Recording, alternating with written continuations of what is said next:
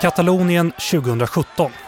I samband med en folkomröstning om Kataloniens självständighet från Spanien utbryter kravaller på gatorna i Barcelona. Domstolarna kallar omröstningen olaglig och styret i Madrid försöker stoppa processen. Valsedlar konfiskeras, vallokaler blockeras och polisen slår ner protesterna med våld. Efter valet låter Carles Puigdemont, Kataloniens dåvarande president, utropa republiken Katalonien. Samma dag avsätts han efter beslut i Spaniens senat. Sedan dess befinner han sig i exil i Belgien. I självständighetsförsökets efterdyningar fängslas flera katalanska ledare eller tvingas i landsflykt och Spanien begränsar temporärt Kataloniens självstyre. Samma år begär Storbritannien utträde ur EU, Brexit. När en majoritet av britterna i juni året innan röstar för att lämna EU röstar skottarna med klar majoritet, 62 procent, för att vara kvar. Good morning everybody. 2014 har skottarna röstat nej till självständighet från Storbritannien. Men Storbritanniens kommande utträde ur EU ger ny kraft åt den rörelse som vill att Skottland ska bli sin egen stat. Right now Scotland stands at a hugely important crossroads. We didn't choose to be in this position. In common with most people across the country, I wish that we weren't in this position. But we are, and the stakes are high. So we must have a plan for the way forward. I år håller både Katalonien och Skottland val till respektive parlament. Och frågan är hur stor makt självständighetsförespråkarna kommer att få. Och hur det påverkar möjligheterna att bryta sig loss. Så vad händer egentligen om Skottland och Katalonien blir självständiga? Hur ska det gå till? Och hur kommer världen att reagera?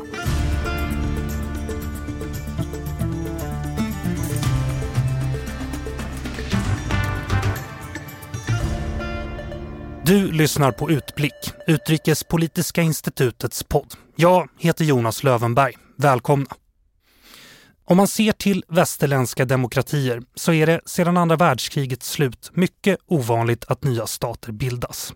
Eller att regioner bryter sig loss för att bli sina egna.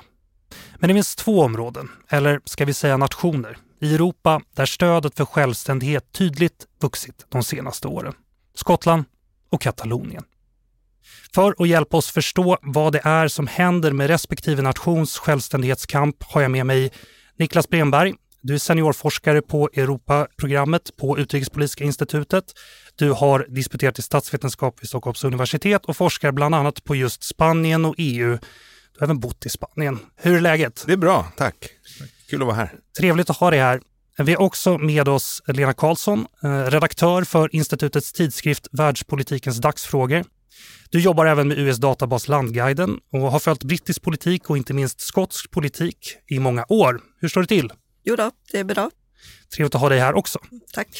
Vi ska förstås prata om valet som precis hållits i Katalonien och det kommande valet i Skottland. Men jag tänkte att vi skulle börja med att försöka förstå var längtan efter självständighet kommer ifrån hos respektive nation. Scotland is now a nation on the brink of making history. Independence is in clear sight. And if we show unity of purpose, humility, and hard work, I have never been so certain that we will deliver it. The people of Scotland have the right to choose their future. Let us now focus all our efforts on making sure we bring about that better country that we and future generations deserve. Ja, det här var Nicholas Sturgeon, som vi också hörde i början. Här en intervju med brittiska The Guardian från november förra året. Hon är partiledare för SNP, The Scottish National Party, och man kan väl säga att hon använder en ganska bred pensel här för att argumentera för en skotsk självständighet. Men Lena, vilka är de viktigaste argumenten för skottarna för att lämna Storbritannien? Mycket handlar ju om att man inte känner sig representerad i London. Att vad man än gör i Skottland kan man inte påverka en stor del av politiken. Och om man pratar om till exempel frågor kring liksom migration och sådana saker så fattas många av eh, besluten i London. Så man, hela tiden man kan säga är liksom, vi kan inte göra någonting för vi har ingenting att säga till om. Och till saken hör ju också att efter Margaret Thatchers regeringstid, då, så hon kom till makten 79, och har det blivit liksom ett starkt brott mellan eh, liksom Skottland och London på något sätt, och framförallt om det styrs av ett, eh, av ett konservativt parti. Som, efter Thatcher-åren så var det ganska många år som Skottland inte ens hade en enda parlamentsledamot från konservativa partiet i London. Men och vad säger London om det här då? Om, om de skotska argumenten för självständighet, att de inte känner sig representerade? Man menar väl att det är en demokrati och att de är representerade, men, men, men, men liksom som det brittiska valsystemet fungerar så är det ju så att liksom, de olika delarna av Storbritannien finns ju. Så att det är ju och där England är ju den stora. Liksom vad som händer, det som händer i England är det som spelar roll. Skottarna är liksom fem miljoner walesarna ännu mer färre och nordirländarna ännu färre. Liksom. Så vad de än gör så, så styrs man ju ändå av det som händer i England. Och nu så är det mm. självständighetsrörelsen på uppsving igen då i Skottland? Ja, de har, nu har, ända sedan i somras så har man ju legat på att det är en majoritet som stödjer självständighet. Och det finns ju flera saker. Det finns många som aldrig skulle kunna tänka sig rösta för självständighet tidigare, men som, eh, som kan tänka sig göra nu. Och Brexit spelar ju någon stor roll. Skottland har ju, röstade ju för att stanna kvar i, inom EU. Samtidigt så är det väldigt svårt att veta hur starkt stöd egentligen EU har i Skottland. För EU-stödet är ju också en del av självständighetskampen, ett sätt att markera ett avstånd till, till London. Något för mig som jag tycker är liksom eh, slående när man tittar på, på det skotska fallet är ju oftast att SMP, det, det parti som driver självständighetsfrågan, har ju liksom en, en, en, retorik som oftast brukar säga att man inte är så, vad ska man säga, bombastisk i någon form av nationalistisk retorik. Så, utan det är ju mm. mer snarare, och det verkar vara ganska framgångsrikt, åtminstone de senaste kanske 10, 15, 20 åren, där man snarare pekar på att Skottland utgör en, liksom en liten annan politisk gemenskap än övriga Storbritannien. Man brukar säga oftast att man har mycket mer gemensamt med skandinaviska länder och sådana saker. Man brukar peka på att vi, vi som samhälle är mer likt kanske liksom Norge eller Sverige. Så vi, det är den synen på, på samhället som vi vill ha här. Så SMP har liksom antagligen en ganska ska, vad ska man kalla det, klassisk socialdemokratisk mm. politik då och därmed också lyckats trycka ut Labour i stor utsträckning från, från, från, från Skottland. Men det här liksom, eller liksom retoriken kring att vi vill bli självständiga för att kunna bli ett normalt land. Den tänker jag är ju liksom lite iögonfallande. En, en, en mm. intressant, vad ska vi säga, retorisk figur som SMP mm. använder. Och den verkar vara ganska framgångsrik för att liksom bredda stödet för självständighet. Vi ska också presentera fallet Katalonien här. Så att jag ställer samma fråga som jag egentligen ställde till Lena nyss här till dig Niklas. Vad är argumenten för en katalansk självständighet? Jo, men jag tror att delvis är det lite liknande det man kan se i Skottland. Det som är eh, liksom intressant, kanske i det katalanska fallet, då är att, att stödet för självständighet och självständighetsfrågan har blivit en, en, liksom en politisk fråga, en politisk konflikt på ett sätt de senaste tio åren som det inte har varit på länge i Katalonien. Eh, och någonstans så Tidigare brukar man peka på att det man, det stödet för självständighet i Katalonien var väldigt mycket av de som hade kanske en, en väldigt stark katalansk identitet, att det var kopplat till det katalanska språket. eh, och det var kopplat kanske också till en känsla av att Kataloniens ställning i Spanien inte var så stark som den borde vara. Man, oftast jämförde man kanske den den ställning som Katalonien hade i, i Spanien jämfört med Baskien. Basken hade oftast en, eller har ett, eh, liksom en, en, mer långtgående finansiell ekonomisk eh, självstyre än, än vad Katalonien har till exempel. Så det har varit sådana frågor som har tror jag, legat och, och, och liksom bubblat länge, även om, om stödet för självständighet kanske inte har varit eh, så, så jättehögt upp till någon, någon, någon punkt för ungefär tio år sedan när man ser att det börjar hända saker. Och det brukar många kopplat till att det liksom, då började det liksom gå upp för flera katalaner att, att man hade nått vägs ände inom Spanien för hur mycket självständighet man kunde få. Det var då, 2010, som den spanska författningsdomstolen slog ner på de nya statuten som hade förhandlats fram om i Katalonien i god ordning. Det hade hållits en liten folkomröstning i Katalonien till stöd för de nya statuten. Den dåvarande spanska regeringen hade liksom gett sitt klartecken. Men eh, Partido Popular, det traditionella högerpartiet som då var i opposition i Spanien, hade liksom dragit handbromsen och skickat de här statuten till för prövning då i, av, av författningsdomstolen. Och när det då slås ner på så tror jag att det, det signalerade för ganska många i Katalonien att vänta nu, det, det, det, det, verkar finnas en gräns för hur långt vi kan förhandla, hur långt vi kan fördjupa vår självständighet här, eller självstyre. Och därmed kanske vi måste börja söka andra vägar. Och efter 2010, någonstans vid 2012, har, så har vi också sett den här stora mobiliseringen i Katalonien, stora protester på gatorna. De stora katalanska eh, civilsamhällsorganisationerna, ANC, eh, Omnum Cultural och andra har, har liksom engagerat sig i den här och, och kampen och, och, och, vrida diskursen i Katalonien till, att, till förmån för självständighet snarare än ökat självstyre. Men på den senaste tiden, inte minst efter det som vi hörde precis här i början på podden, här, när, när eh, spanska staten förbjöd Katalonien att hålla den här folkomröstningen, det man ville ha då 2017. Sen genomförde man ju någonting ändå, även om ingen utanför Katalonien erkände att det var en folkomröstning på grund av att det var så mycket oegentligheter. Men ändå, det tror jag också eh, liksom underströk för flera personer i Katalonien att det här är en fråga också om, om, om demokrati. Liksom, kommer vi kunna lita på att våra liksom, demokratiska mänskliga rättigheter upprätthålls här i, i Katalonien? Och så. så jag tror att, att de här sakerna, det är liksom inte bara ekonomi, det är inte bara om om, om erkännandet av Katalonien, utan det är också en diskussion om Spaniens, Spaniens demokrati. De här sakerna tror jag påverkar och har, har liksom gjort att den här frågan är så komplicerad och, och, och liksom konflikt, konfliktfylld som den är idag.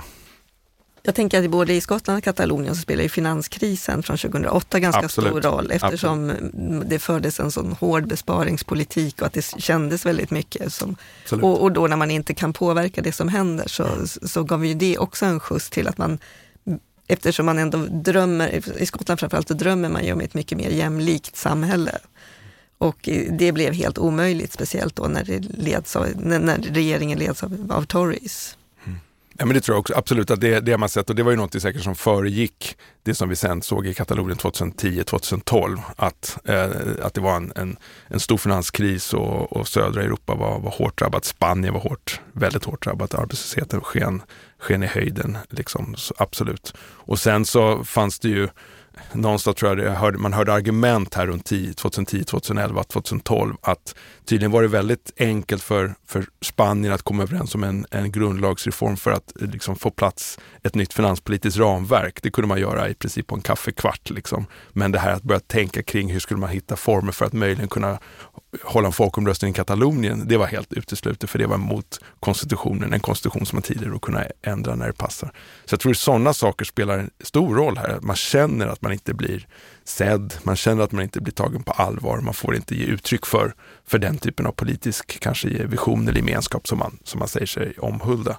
Så det är ju, tror jag, både Katalonien och, och, och Skottland långt ifrån en vad ska man säga, mer traditionell nationalism eh, där man kanske bankar på den stora trumman och eh, liksom säger att man har ett väldigt ärorikt förflutet och att man måste liksom upprätthålla någon form av historiskt eh, eh, vad vet jag, öde eller mission eller sådana här saker för, för ens folk och så. Både Katalonien och Skottland hävdar ju att de är egna nationer, även om de inte är egna stater. Statsvetaren mm. Niklas, kan mm. du förklara skillnaden på begreppen nation och stat här? Nej, men man kan, den, den rent folkrättsliga skillnaden är ju att en stat är, är en stat när den är erkänd av, av andra stater och liksom upptagen i, i, det, i det internationella samfundet. Så. Eh, och sen så kan man ju diskutera, och det är väl liksom en, en stor del av den statsvetenskapliga forskningen rör det, liksom vad, är, vad är en de facto stat? Kan vi säga någonting i termer och vad för typ av kapaciteter och sånt som en, en, en, liksom en, en, en entitet som kallar sig en stat behöver, behöver ha. Men man kommer egentligen aldrig ifrån den här erkännande dimensionen, att det, man måste erkännas som en stat av andra stater för att kunna delta i det internationella samfundet.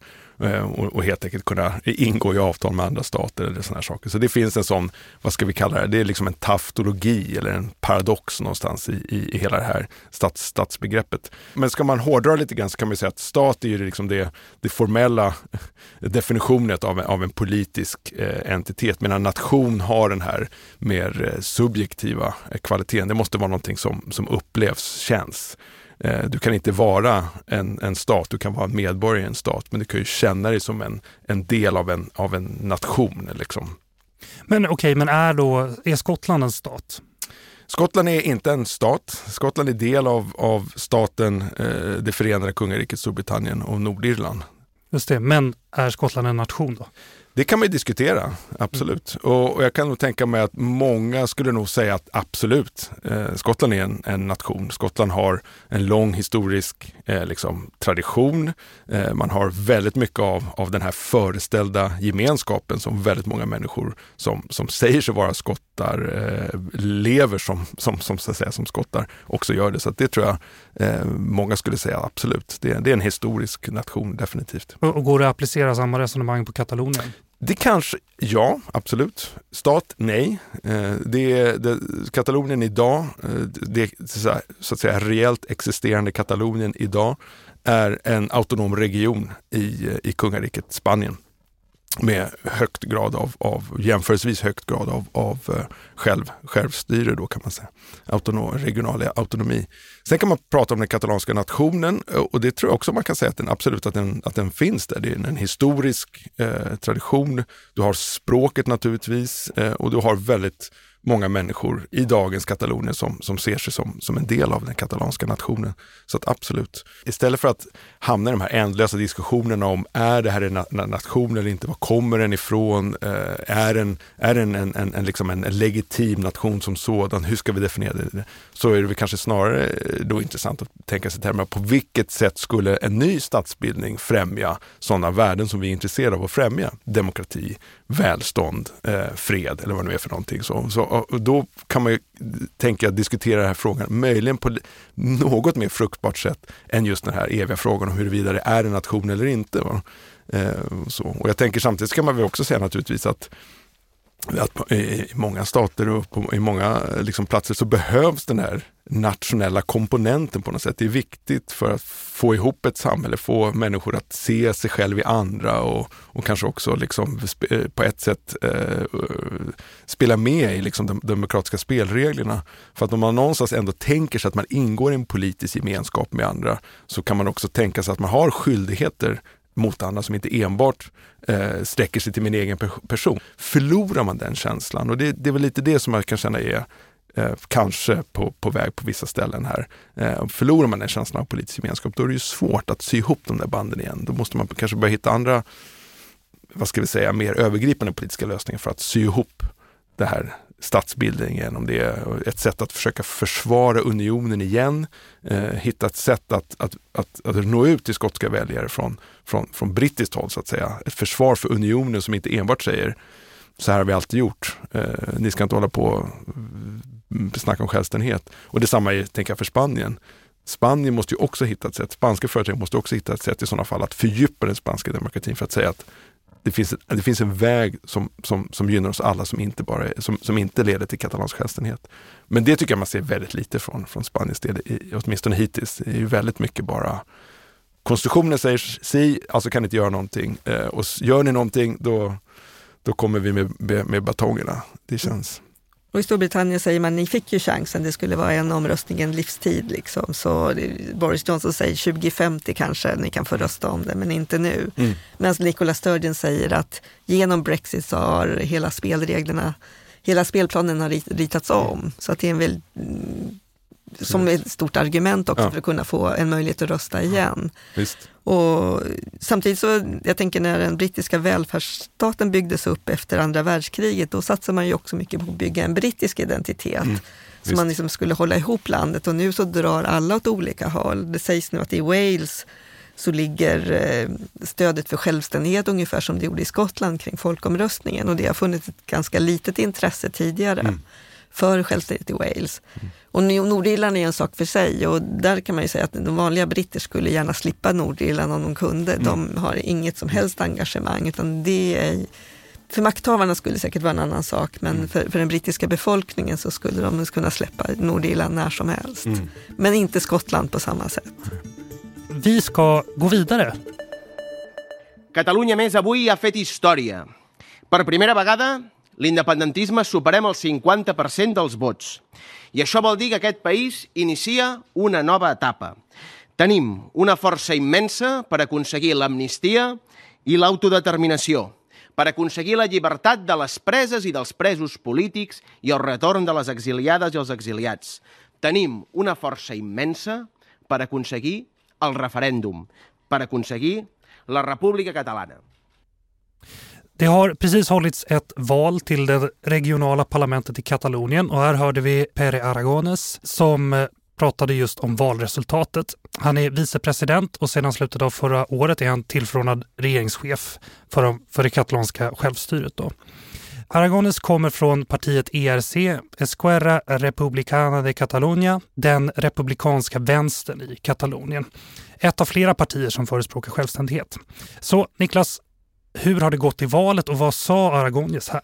Ja, men han sa att nu liksom har vi ett, ett historiskt tillfälle att, att på något sätt driva den här processen framåt så som vi vill. Det är ett historiskt tillfälle att, att liksom eh, göra den här, eh, upprätta den här katalanska republiken och få eh, utlysa amnesti för, för politiska fångar, som de kallar det då, de eh, politiska, eller politikerna som, som, som fängslades eh, på grund av sin eh, delaktighet i organiseringen av den här ogiltigförklarade eller olagliga folkomröstningen 2017. Och sen också då för att få de som, som, eh, som lämnade Katalonien, satte sattes i exil, bland annat Kalles Puigdemont, att få dem att återvända. Så, så han, knyter, han, han knyter ihop en rad olika teman som är verkligen på, på tapeten i katalansk politik just nu när han, när han så säger att nu är det liksom ett historiskt tillfälle här. Och han säger ju liksom att de partier i katalansk politik som, som eh, självständighet har då eh, majoritet. Och det kan man ju såklart li, eh, lite diskutera. Sådär. Om, vi, om vi bara börjar med valresultatet så, så tänker jag att en, en viktig sak att, att ha med sig här är ju att valdeltagandet var, var oerhört lågt. Jag tror att det låg på ungefär strax över 50 procent. Eh, och det är lågt. Eh, jag menar, jag tror det senaste valet låg det nästan på 80 procent. Men det är klart att, att pandemin har spelat roll här säkert. Det är väldigt många väljare som inte har velat ta sig till vallokalerna. Men det är klart, poströstning kan man ju göra och så. Jag tycker att det, det, det, det är liksom ögonfallande ändå att det var ett val, lågt valdeltagande när det är ändå så pass mycket på spel. Och att tänka att man både från de väljare som stödjer självständighet kan möjligen se en liten, ut, att de är utmattade. Eller man, man, man är helt enkelt trött på, på den här processen. Och möjligen se, ser man något liknande även från, från den andra sidan. Men det blev, om man då räknar ändå alla partier som, fick, som, som stödde självständighet, även de som inte fick representation i parlamentet. Det var ett litet parti som inte fick representation i parlamentet på grund av att man då inte nådde upp till den här tröskeln. Eh, så kan man säga att det låg på ungefär 50 procent av de som, som faktiskt gick och röstade. Och då om det är 50 procent av de valberättigade så är det ju inte så är det långt ifrån en majoritet av alla medborgare såklart i, i Katalonien. Då. Men hur som helst. Men, men det intressanta är väl ändå att eh, det var ingen av de här eh, självständighetspartierna som blev enskilt störst. Utan det enskilt största partiet i valet eh, var socialistpartiet, katalanska socialistpartiet PSC under Salvador Ias ledning. Då.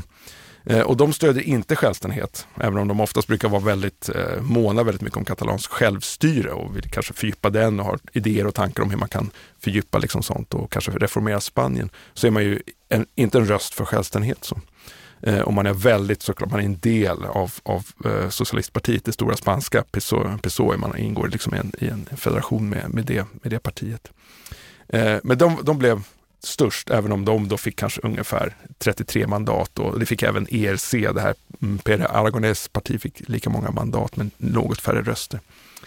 Så att det vi kommer se nu antar jag är att, och det har även Salvador Ia eh, annonserat, att han ska försöka bilda regering. Ett sätt att se på det är att det finns ändå en majoritet för ett vänsteralternativ, ett, ett, liksom ett vänsteralternativ som, som skär över självständighetsfrågan i katalansk politik. Skulle man tänka sig att man upprättar det som på tidigare 2000-talet kallades tripartito, Socialistpartiet, ERC, det här vänsterrepublikanska partiet och sen det som är en kommun Podemos, alltså Podemos, det nya vänsterpartiets katalanska kan man säga gren i, i Katalonien. Om de tre skulle gå samman så har de majoritet för en, en, en, en ren vänsterregering i, i Katalonien. Men det verkar kanske inte så troligt, eh, även om det finns då som sagt en historisk förlaga till det. Utan möjligen så kommer vi nog se Pere Aragonés från ERC eh, att försöka bli regeringschef. Eh, Kanske med, eller ja, då, det skulle kräva då stöd från det andra stora självständighetspartiet i Katalonien, Junts per Catalunya, som är Carles Puigdemonts parti. Och Carles Puigdemont brukar man säga, han fjärrstyr lite det partiet från, från sin exil då i Bryssel och har haft eh, en företrädare, Kim Torra, på plats i Katalonien som då har varit eh, liksom regerings, regeringschefen tidigare. Eh, men det, de här två partierna, Junts per Catalonia och ERC, strider sinsemellan om, om vem som ska vara det största självständighetspartiet och vem som ska då ha hegemonin på den, den sidan. Så det är ganska många knutar att lösa upp där också. Liksom. Och därtill kan man ju säga att för att det ska bli en ren självständighetsdrivande eller självständighetsivrande eh, regering i, i Katalonien så måste man också söka stöd från eh, Vänsterpartiet CUP, eller Candidatura Unitat Popular, eh, som är ett mycket mer radikalt vänsterparti. Man, eh, man är liksom anti-etablissemang, eh, eh, så man vill liksom att den katalanska republiken är, ska vara någonting helt annat kanske än, än, än, det som vi ser, det samhälle vi ser idag. Och man vill absolut inte att Katalonien ska vara med i EU och NATO och sådana saker. Det jag undrar över, ERC är ju också ett stödparti för Pedro Sanchez eh, socialist, eller koalitionsregeringen i, i Madrid och har lovats, utlovat samtal med den spanska regeringen. Och liksom, vad finns det egentligen för manöverutrymme för att de ska kunna lyckas? Vad skulle man kunna uppnå med sådana samtal? Det är en jättebra fråga och det tror jag vi, vi som följer processen är väldigt spännande att se vad de, vad de kan tänka sig landa i. Liksom. Men, men det är precis som du säger att katalansk politik och spansk politik är alltid sammanvävt men nu är de väldigt sammanvävt på ett delikat sätt. Den, den, den, den sittande spanska regeringen är en koalition mellan eh, det stora socialistpartiet PSOE och Podemos på det måste Nya Vänsterpartiet ha sagt att man kan tänka sig att möjligen skulle man kunna liksom erkänna Katalonien rätten att hålla en folkomröstning medan man från Socialistpartiet inte har sagt att det är, det är möjligt. Man kan prata om mycket men absolut inte om det. Man kan absolut inte tänka sig självständighet. Så vad man faktiskt i praktiken skulle kunna erbjuda ERC eh, som på något sätt skulle få ERC att acceptera utan att helt förlora eh, trovärdighet i då självständighetskretsar i Katalonien är, är, lite svårt att se i dagsläget. Jag kan tänka mig att man saker som alltså såklart fördjupat eh, ekonomiskt självstyre, någon form av baskisk liksom, lösning i Katalonien.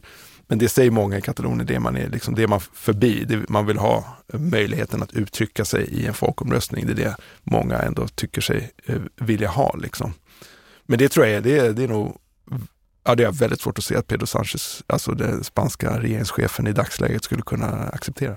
Det har ju hållits folkomröstningar om självständighet i Skottland tidigare, både 1979 och 2014. Mm. I det senaste röstade 55 procent av skottarna att de ville fortsätta vara en del av Storbritannien, alltså i folkomröstningen 2014. Så det blev inget utträde ur unionen. Men det har ju hänt saker sedan dess.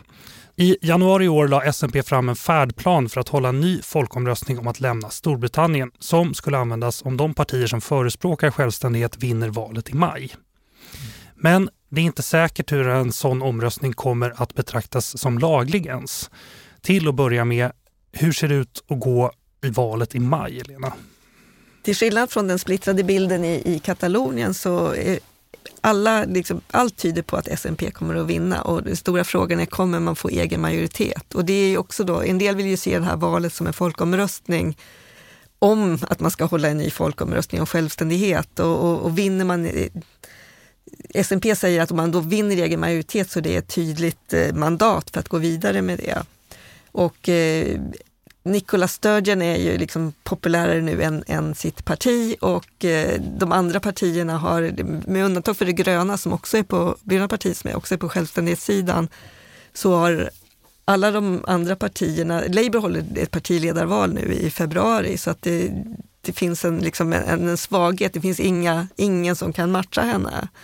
Men det stora problemet för SMP är egentligen inte de andra partierna utan det är konflikten inom SMP som är väldigt laddad just nu och hade det varit en annan situation och inte pandemi kanske det skulle ha sett ut på ett annat sätt. Och där Nicola Sturgeon också är i blåsväder. berätta, säg något om den konflikten. Det är liksom Nicola Sturgeon och hennes liksom gamla mentor, de liksom parhäst Alex Salmond. I spåret av eh, metoo så ändrade man lagstiftning så man kunde komma in med klagomål om eh, sexuella trakasserier och sånt. Trakasserier och sånt. Och eh, Alex blir plötsligt anklagad för sexuella trakasserier, och har gjort ett våldtäktsförsök.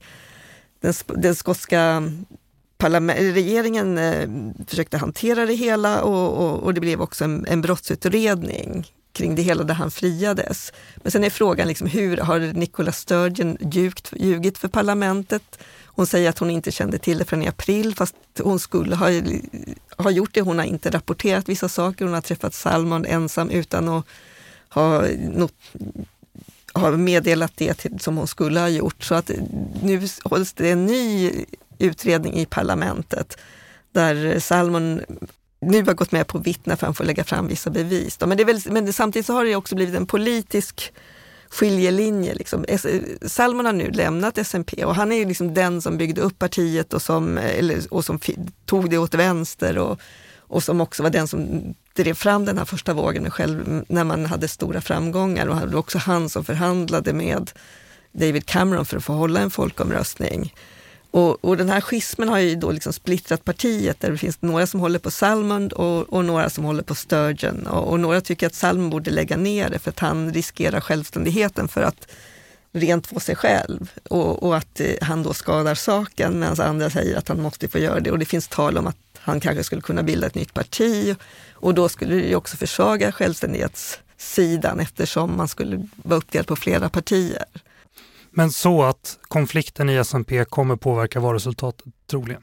Det är mycket troligt. Då. Samtidigt så orkar folk inte riktigt bry sig. Jag har liksom pratat med kompisar nu som är väldigt politiskt engagerade och de, de, de har liksom bara lagt åt sidan. Pandemin tar jättemycket kraft och man har liksom fått hålla sig hemma och, och samtidigt så, så blir det ett väldigt fult spel. Och sociala medier är ju också en spelplan i det här där, där debatten också ser väldigt ful ut. Men, jag måste bara skjuta in, du menar dina kompisar i Skottland? Eller mina hur? kompisar i Skottland, Jag förstår. Ja. Niklas? Ja. men, eh, en sak som jag tycker är jättespännande här att titta på, jag, menar, jag håller verkligen med om, om Lena det här med att det som verkligen har varit SMPs verkar vara styrka har varit den, den, den, starka partidisciplinen och sen då att man har haft, eh, tagit en, en position i skotsk politik där man inte har behövt konkurrera med andra självständighetspartier. Det är liksom som man, man ser i Katalonien en, en, en väldigt stor kamp även på den sidan av mellan partier som stöder självständighet. De, de kan enas om det, men i övrigt är de ju, står de ju väldigt långt ifrån varandra rent politiskt, ideologiskt.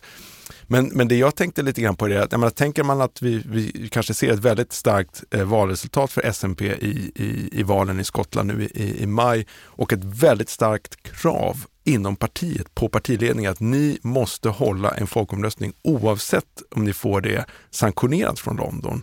Det vill säga hur, hur ska man kunna parera det i, i Skottland så man inte hamnar i en katalansk lösning? För det, det stora problemet för Katalonien är att man genomdrev den här eh, ogiltigförklarade folkomröstningen som ingen annan bortom Katalonien erkände och skapade någon form av en, en stor eh, konstig och problematisk situation för katalanska politiker och katalansk politik. Hur ska man, jag tänker att det måste, det, det måste man ha sett från Skottland och försöka undvika eh, till varje Det är det man gör och det är det man jag tror. Jag tror inte att Nicola Sturgeon kanske skulle valt det här tillfället själv. Hon har liksom, innan brexitomröstningen, då, då tog Brexit tog all energi från allt annat och dessutom så skapade ju folkomröstningen väldigt starka spänningar mellan människor. Folk sa upp kontakten med varann i, i Skottland och, och sen kom Brexit ovanpå det, vilket gjorde att liksom, det skapade någon slags konstig dynamik, liksom, hur, man, hur allting skulle fungera och plötsligt nu så står man på andra sidan och ska hantera det. Och, ehm, och man vet liksom så att om man inte kan få en laglig, man har ju då en gång fått hålla en laglig folkomröstning och, och, och det är ju det hon vill driva fram. Mm. Och Boris Johnson försöker liksom neka henne, eller neka liksom Skottland att få rösta igen. Och, men vad jag förstått så finns det en väldigt oro i London hur man ska kunna återta initiativet man använder sig lite grann av coronapandemin och Boris Johnson åkte ganska nyligen till Skottland och då var det vaccinet, det är liksom den brittiska staten som står mm. för vaccinet i den brittiska staten som står för ekonomiskt stöd till, mm. i pandemibekämpningen och sådana saker. Men man kunde man se på sociala medier att det liksom, åker Boris Johnson till Skottland är den bästa presenten man kan ge till självständighetsrörelsen. Mm. Eftersom han är så impopulär i Skottland. Mm. Och när, om man förlorar någon slags legitimitet i Skottland, när det når en viss gräns så, så, så, blir det väldigt svårt ändå, trots att den brittiska staten kan säga nej, så blir det väldigt svårt att framhärda i det. Och att om man fortsätter det här trycket och om, om stöd för självständighet ökar, så måste den brittiska regeringen hantera det på något sätt. För att i förlängningen så tär det ju på den demokratiska legitimiteten i den brittiska staten att förvägra mm. det. Liksom att det är mm. någonstans så. Och, och framför allt tänker jag det som kanske är mycket känsligare i den, i den brittiska fallet, det vill säga att man ändå någonstans säger att vi är en union. Mm. Och då, säger, då kan man ju från Skotts sida, jo men om vi är en union så måste vi väl som ingår i unionen få ha någonting att säga om vi vill vara kvar i den eller inte. Hur kan ni förvägra oss det? Det här är ju orimligt, även om man rättsligt kan, kan diskutera det. Men jag tror den poängen är, är, är, kanske lite svårare att göra i, i, i Katalonien för att, för att man från spansk sida kan säga att nej, men det har aldrig varit en union. Vi har den spanska konstitutionen upprätthåller demokratin i hela Spanien sedan 1978 och framåt och that's it ungefär. Men, jag tror, eh, men på samma sätt där så tror jag att den demokratiska legitimiteten börjar det, det fräter på den demokratiska legitimiteten även i Spanien att inte kunna hitta en förhandlad lösning på något sätt som också erkänner Katalonien eh, i något större mån än vad man gjort tidigare. Nu har vi pratat om varför Katalonien och Skottland vill bli självständiga och årets respektive val i respekt till respektive parlament. Men vad har de här båda nationerna då för förutsättningar att bli sina egna stater? Vad talar för och vad talar emot? Niklas, hur ser Kataloniens möjligheter ut att stå på egna ben? Ja, alltså bara tittar man på det här liksom, stå på egna ben-frågan så tänker jag att eh, den ser nog inte sämre ut än många andra ganska små europeiska stater som verkar eh, göra helt okej okay, liksom, ifrån sig inom ramen för en ändå så pass integrerad ekonomi som, som, som den e-, europeiska. Så jag tänker att, att, att liksom, eh, det, det, det, skulle säkert fungera, men allt handlar ju om naturligtvis vilket sätt, på vilket sätt man skulle bli självständig.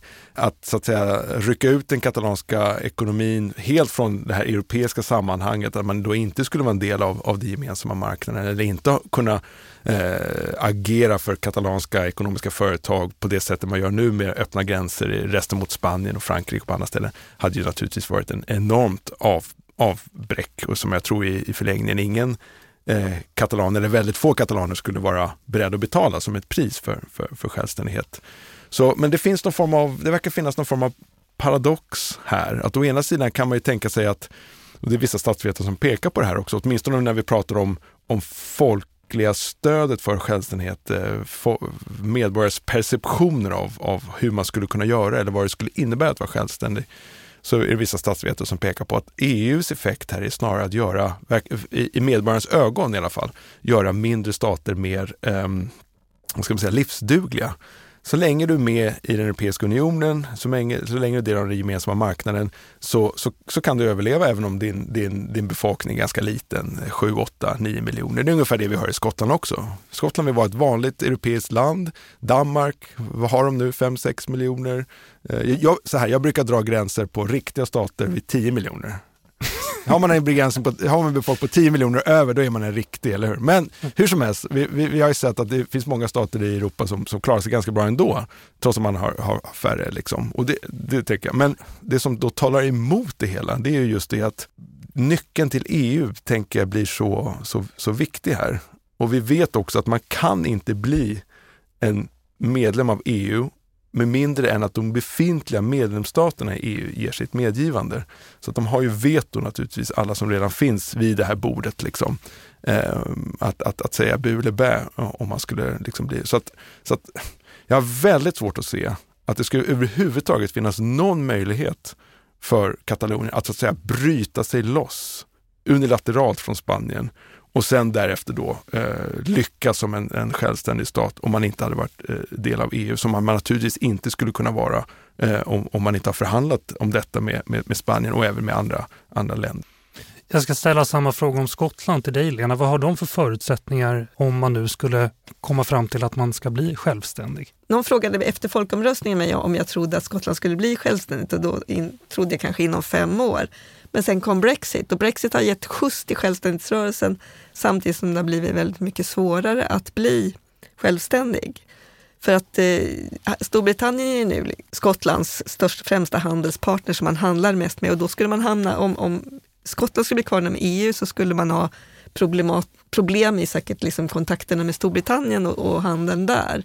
Och samtidigt skulle man bryta sig loss och, och, och precis som i Katalonien och vilja vara med i EU så skulle ju Spanien säga nej, även om då Storbritannien inte är med längre. Så, så det finns liksom så många Samtidigt så säger man i Skottland, vi vet att vi, kom, vi kommer att drabbas ekonomiskt, men det är där jag tror det kommer det här utopiska, liksom, så att vi är beredda att ta det, för vi vill hålla samman. Att vi behöver inte, liksom, det är inte det materiella som knyter samman oss. Att det finns ju också en beredskap. Man har börjat blicka mot de baltiska staterna. Titta på Estland, det tog 30 år, men titta var de är idag. Mm. Och dit skulle Skottland också kunna komma. Jag tänker att, att eh, oavsett så, så från, från EUs sida så skulle man inte tolerera den här typen av, av unilaterala liksom, eh, utbrytningar någonstans. Jag tror att det, man har haft väldigt svårt att, att, att, att liksom se att, hur legitimiteten i den statsbildningen så att säga, om, om, man, om den inte hade varit förhandlad, om det inte hade skett i så att säga, någon form av god god ton med, med, eh, med, med liksom den staten man bryter sig loss ifrån någonstans. Och samtidigt så kommer ju EU också,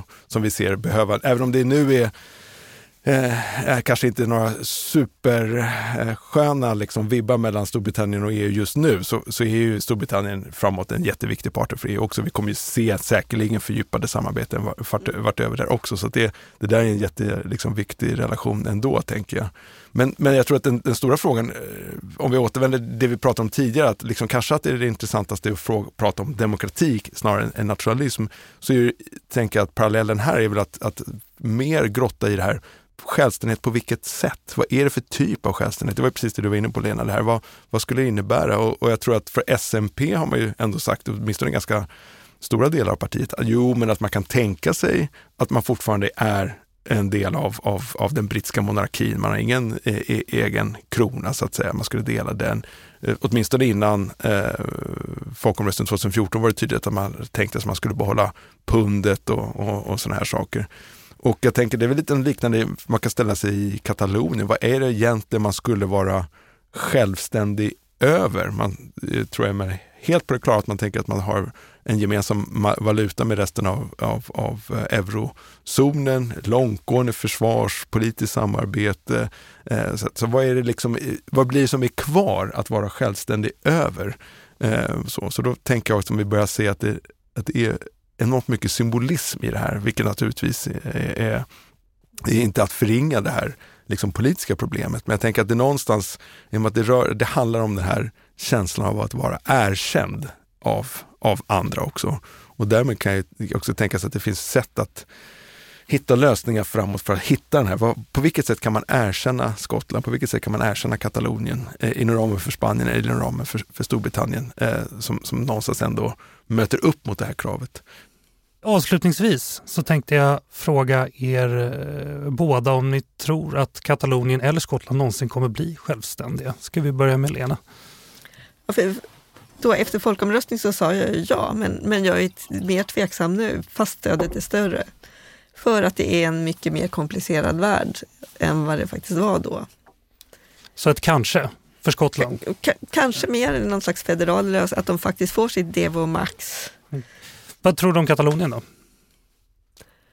Det verkar nästan ännu mer osannolikt ännu svårare än Skottland. Så jag tror inte att de får sin självständighet. Niklas? Jag ligger väldigt nära Lena. Eh, jag tror att det är eh, enklare för, för, för, Skottland. Man kan se en väg framåt för Skottland på något sätt här och det finns ändå en möjlighet kanske inom, inom unionen, den brittiska unionen, att någonstans erkänna att vi, en, det fanns ett fördrag genom vilket vi, vi skapade unionen och därmed så finns det möjligen en väg ut ur den också, även om, om det naturligtvis inte alls är, är, är lätt på, på, på något sätt.